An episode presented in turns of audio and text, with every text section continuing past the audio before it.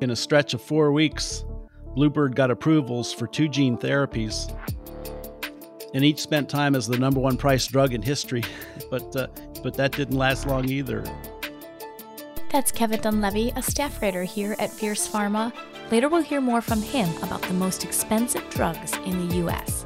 I'm Teresa Carey, and this is The Top Line from Fierce Biotech, Fierce MedTech, and Fierce Pharma. This episode is sponsored by City National Bank. Today is Friday, June 23rd. And to kick off the news rundown, we've got my colleague Gabrielle Masson to help me share this week's top biopharma and medtech industry news.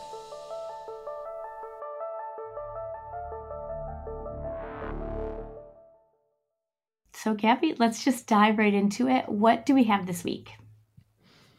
Yeah, definitely. Well, I mean, if you needed any, you know, more proof that high value pharma M&A is back up and running uh, this year, then Eli Lilly sealed the deal this week. Um, it's paying $2.4 billion upfront to acquire um, California based Dice Therapeutics. And what is Dice known for? So, James Waldron um, actually reported this story, and he wrote that DICE has a couple of IL 17 inhibitors in the clinic, um, including one that's currently undergoing a phase two trial in psoriasis.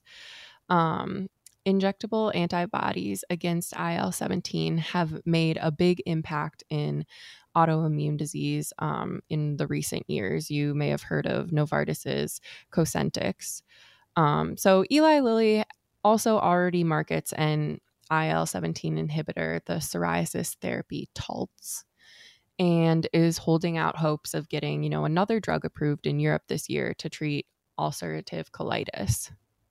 So it already has an IL 17 inhibitor and now another one? Yeah. So, I mean, Eli Lilly was clearly eager to seal the deal. In fact, it agreed to pay a 40% premium on Dice's share price to get its hands on the company. Well, clearly, Big Pharma are again willing to reach for the checkbook when a drug candidate catches their eye. Uh, another story that caught my eye this week was written by Zoey Becker. She wrote that Bristol Myers Squibb is the latest company to challenge the Inflation Reduction Act in a lawsuit. Right. And Merck was actually the first one to do so. So, uh, what necessarily are they arguing? Well, Bristol Myers Squibb is following Merck's lead. It claims that the IRA's pricing measures that allow Medicare to negotiate and set drug prices violate the First and Fifth Amendments. The Fifth Amendment requires the government to pay a fair amount for property intended for the public good. Bristol Myers Squibb also alleges that the Inflation Reduction Act requirement to publicly endorse Medicare's negotiated prices is forced speech, which breaches the First Amendment's freedom of speech mandate. Uh, Merck used the same argument in its lawsuit against the Department of Health and Human Services earlier this month. In that suit, the Merck's attorneys called the pricing negotiation measures tantamount to extortion. Okay, so we have these two companies so far pursuing lawsuits. How far do you think this will go? Well, many other drug makers have voiced their complaints about the IRA, and some, such as Biogen, have said they're also considering pursuing their own litigation against the agency. So we'll see. In another story, Angus Liu reported on AstraZeneca. He wrote that AstraZeneca has devised a plan to potentially spin out its China business into a separate entity.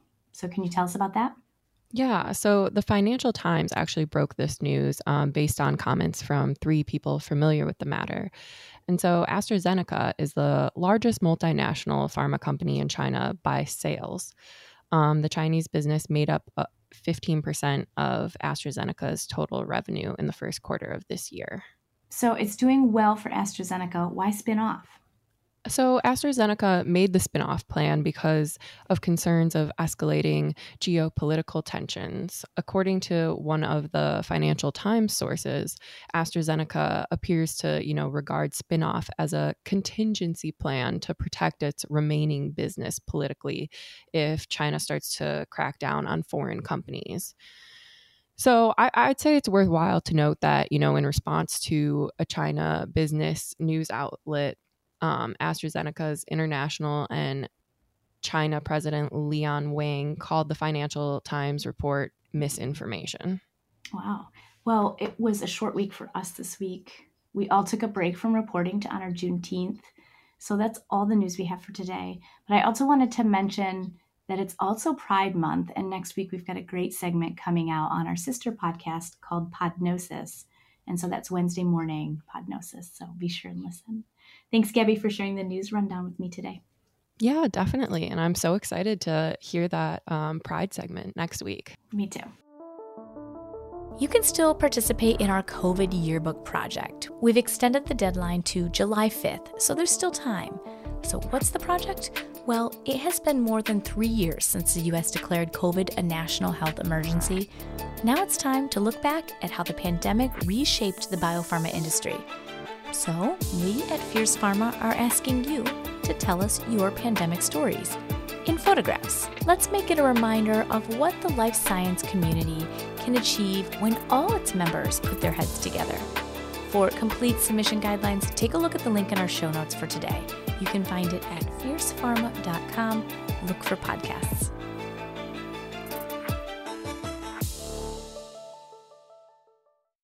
After a wave of gene therapy approvals in recent months, the Fierce Pharma team produced a special report detailing the most expensive drugs in the US. Many of the drugs listed cost millions of dollars. Fierce's Eric Sagonowsky and Kevin Dunleavy are here to tell us what went into the report and give us an overview of the findings. Hey, Eric, thanks for being here to discuss our most recent report, Most Expensive Drugs in the United States. This one usually gets a lot of attention and it offers insight about important trends in the industry uh, with pricing of drugs to kick this off, Eric, can you talk about why we decided to compile these rankings right now? Sure. Thanks, Kevin. So, as I'm sure many of our listeners are aware, we've seen quite a few gene therapy approvals over the last year. These are one time intended to be curative therapies, often for very rare and severe diseases. With those factors about these drugs considered, these gene therapies often cost millions of dollars. That's why we thought it was a good time to compile the report right now. To rank all the new therapies we've seen by price, but also to show how they fall among other older drugs. Out of the 10 drugs we highlighted, our list has five gene therapies, including three that were approved in the last year. Kevin, you covered two of these gene therapies. What can you tell me about Skysona and Zynteglo? Yeah, Eric, in a stretch of four weeks, Bluebird got approvals for two gene therapies, and each spent time as the number one price drug in history. for but uh, but that didn't last long either. Uh, came first, that was for a rare genetic condition that requires transfusions, and that was priced at 2.8 million. And next came Skysona, and that was for a rare condition that's often fatal with uh, and only affects boys. Was priced at uh, three million. Now these prices might sound outrageous, but you have to keep in mind a lot of things about about these gene therapies. They're single dose.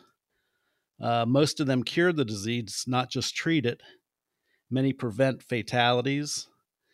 And they also replace costly treatments. In the justification of the price of Zynteglo, Bluebird said that those patients may spend over a $6 million for transfusions over their lifetime. One more thing to consider is the company's 80% guarantee that the drug will work by keeping patients off transfusions. And by 80%, I mean 80% uh, return of price if uh, those if the patient has to go back on transfusions. Eric, now aside from the gene therapies, what other drugs made the list? Well, half of our list were non gene therapies, including the leptin deficiency drug Myalept, which has a cost per year of a little more than $1.2 million. This is a fairly old drug for still being on the list, having been approved in 2014. Also, we had Zokinvy from Eiger Biopharmaceuticals and Danyelza from Y-mAbs Therapeutics. These drugs carry annual price tags of more than $1 million before any rebates and discounts. Beyond those, medicines from Acrotech Biopharma and Immunocore rounded our, our roster of non gene therapies. Something I thought was interesting is that no drug on the list costed less than $842,000 per year before any discounts, according to the sources we used we did rely on uh, some public resources such as GoodRx to put this report together. Kevin, in general terms, what does the list tell you about where the industry is heading in terms of rare diseases and gene therapies? What seems like we're just every year we're having more and more rare diseases, you know, more drugs coming along for those rare diseases, and with a lot of them being gene therapies. And if you look at some of the drugs that could be approved this year, it'll be interesting to see the prices for some of those. Uh, one of the ones that comes to mind, of course, is Sarepta and Roche's gene therapy for Duchenne muscular dystrophy. Um, you, know, you know, likely to be a million dollar drug. And this year, our number 10 drug, uh, Folotyn, was 842,000. So I think next year we'll see all of uh, the top 10 being in the, you know, over the 1 million range, I would imagine. Something else to keep in mind is that these rare disease drugs won't likely be affected by the IRA, which is targeting first of all targeting the most commonly used drugs and won't really be affected by uh, by some of those price controls. How about you, Eric? Any trends that you saw? Yeah, one thing you were t- you were mentioned about the IRA is that despite all the um, attention on drug prices, a lot of times these really high priced drugs aren't the ones that are getting all the scrutiny. The ones that are getting a lot of scrutiny are the ones where that are driving spending. So they're it's a combination of both high prices and a lot of use. These have high prices, but they're not used nearly as much as the the biggest drugs by sales. Um, like you mentioned, I think despite all the you know congressional and public scrutiny around drug prices, we'll continue to see the uh, more expensive drugs climb in price over the years. This is because, as you mentioned, companies are developing and getting approvals for newer technologies, more exciting technologies, and targeting rarer diseases. Um, you mentioned earlier in the discussion, and I think this is another trend that'll continue, is the value-based contracts. Bluebird Bio is doing it with Zynteglo. It's an effective way for these biotech companies to partner with payers and enable access for these drugs that otherwise, you know, parties might not be able to afford.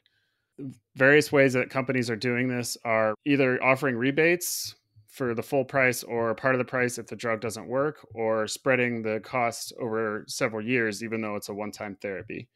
Uh, this is this has been kind of a movement for several years, including for Spark's gene therapy Luxturna, which is on our list.